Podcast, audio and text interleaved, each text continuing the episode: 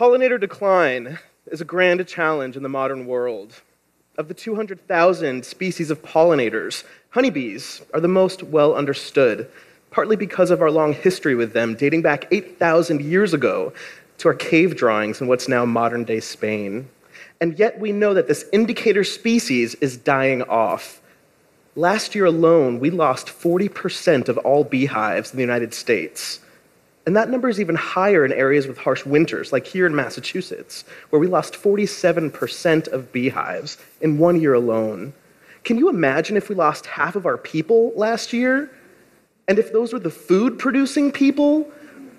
It's untenable. And I predict that in 10 years, we will lose our bees. If not for the work of beekeepers replacing these dead beehives, we would be without foods that we rely upon fruits, vegetables, crunchy almonds and nuts, tart apples, sour lemons, even the food that our cattle relies upon to eat, hay and alfalfa, gone, causing global hunger, economic collapse, a total moral crisis across Earth. Now, I first started keeping bees here in Cape Cod right after I finished my doctorate in honeybee immunology. It was. right? So imagine getting such a degree in a good economy. and it was 2009, the Great Recession. And I was onto something. I knew that I could find out how to improve bee health. And so the community on Cape Cod here in Provincetown was ripe for citizen science, people looking for ways to get involved and to help.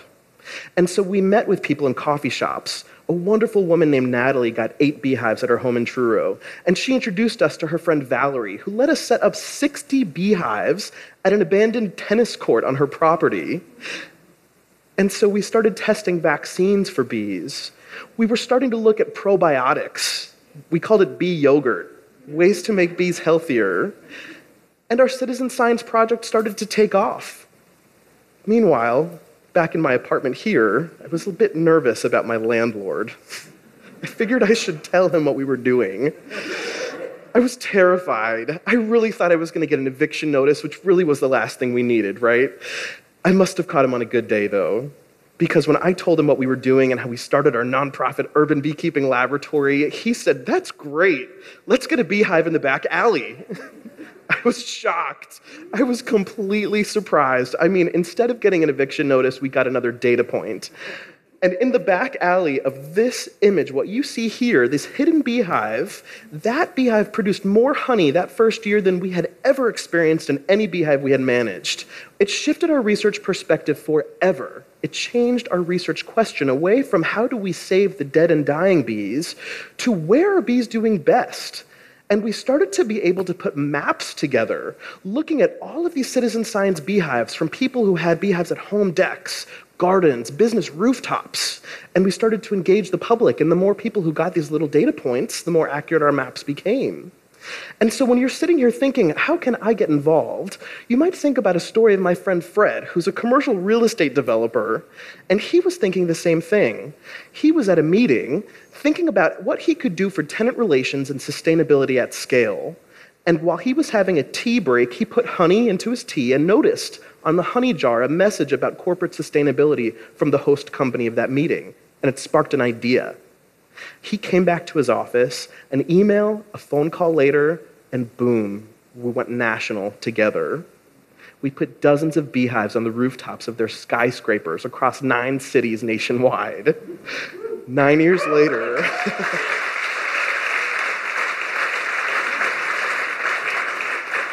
Nine years later, we have raised over a million dollars for bee research. We have a thousand beehives as little data points across the country, 18 states and counting, where we have created paying jobs for local beekeepers, 65 of them, to manage beehives in their own communities, to connect with people, everyday people, who are now data points, together making a difference. So, in order to explain what's actually been saving bees, where they're thriving, I need to first tell you what's been killing them.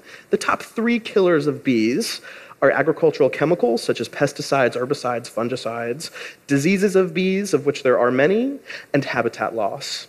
So, what we did is we looked on our maps and we identified areas where bees were thriving.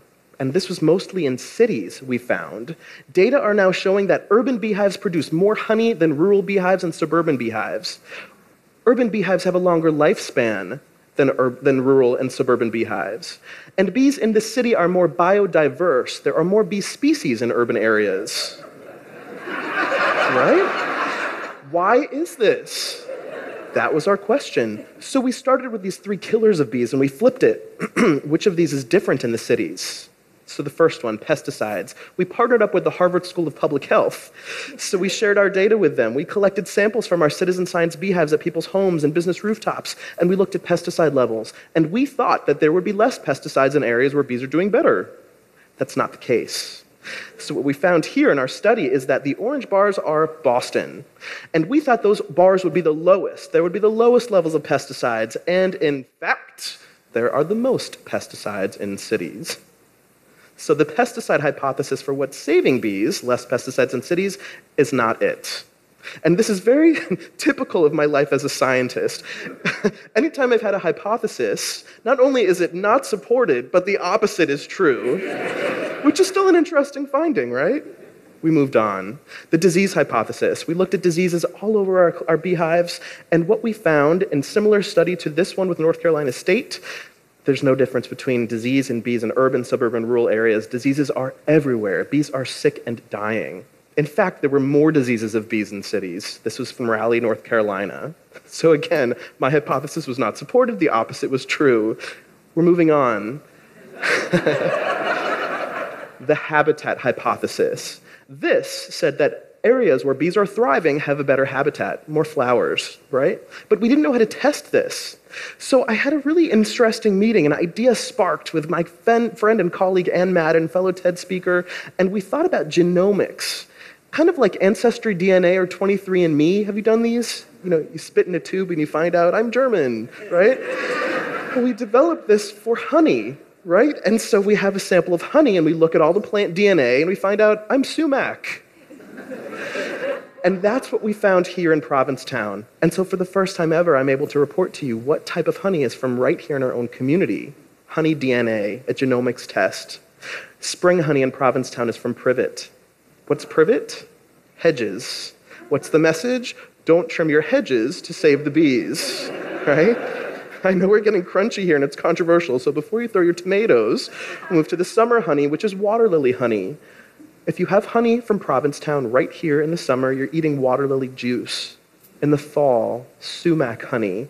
We're learning about our food for the first time ever. And now we're able to report if you need to do any city planning, what are good things to plant? What do we know the bees are going to that's good for your garden? For the first time ever for any community, we now know this answer. What's more interesting for us is deeper in the data. So if you're from the Caribbean and you want to explore your heritage, Bahamian honey is from the laurel family, cinnamon and avocado flavors. But what's more interesting is 85 different plant species in one teaspoon of honey. That's the measure that we want, the big data.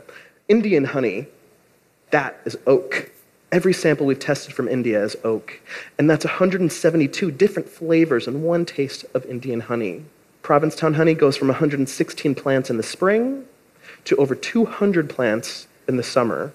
These are the numbers that we need to test the habitat hypothesis.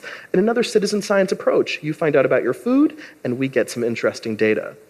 So we're finding out now that in rural areas, there are 150 plants on average in a sample of honey. That's a measure for rural.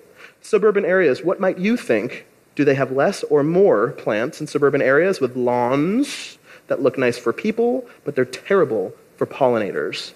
Suburbs have very low plant diversity. So if you have a beautiful lawn, well, good for you, but you can do more. You can have a patch of your lawn that's a wildflower meadow to diversify your habitat to improve pollinator health. Anybody can do this. Urban areas have the most habitat, best habitat. As you can see here, over 200 different plants. We have, for the first time ever, support for the habitat hypothesis we also now know how we can work with cities The city of Boston has eight times better habitat than its nearby suburbs. And so when we work with governments, we can scale this. You might think on my tombstone it'll say, Here lies Noah, plant a flower, right? I mean, it's exhausting after all of this, right? But when we scale together, when we go to governments and city planners, like in Boston, the honey is mostly linden trees, and we say if a dead tree needs to be replaced, consider linden. When we take this information to governments, we can do amazing things. This is a rooftop from Fred's company. We can plant those things on top of rooftops worldwide to start restoring habitat and securing food systems. We've worked with the World Bank and the presidential delegation from the country of Haiti.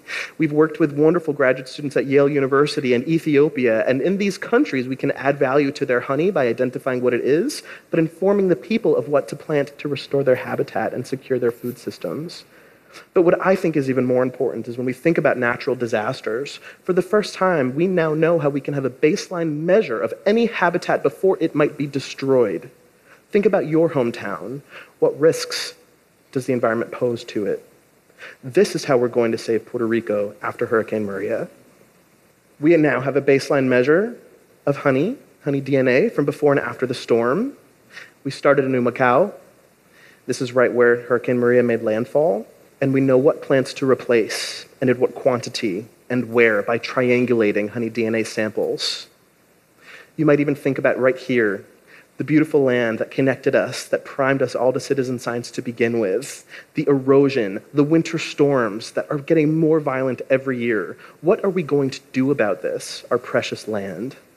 While looking at honey DNA, we can see what plants are good for pollinators that have deep roots that can secure the land.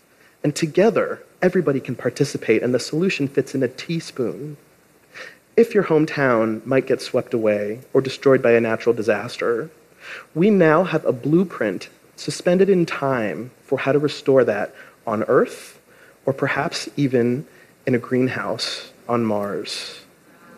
I know it sounds crazy, but think about this a new Provincetown, a new hometown, a place that might be familiar, that's also good for pollinators, for a stable food system when we're thinking about the future. Now, together, we know what's saving bees by planting diverse habitat. Now, together, we know how bees are going to save us by being barometers for environmental health, by being blueprints, sources of information, little data factories suspended in time.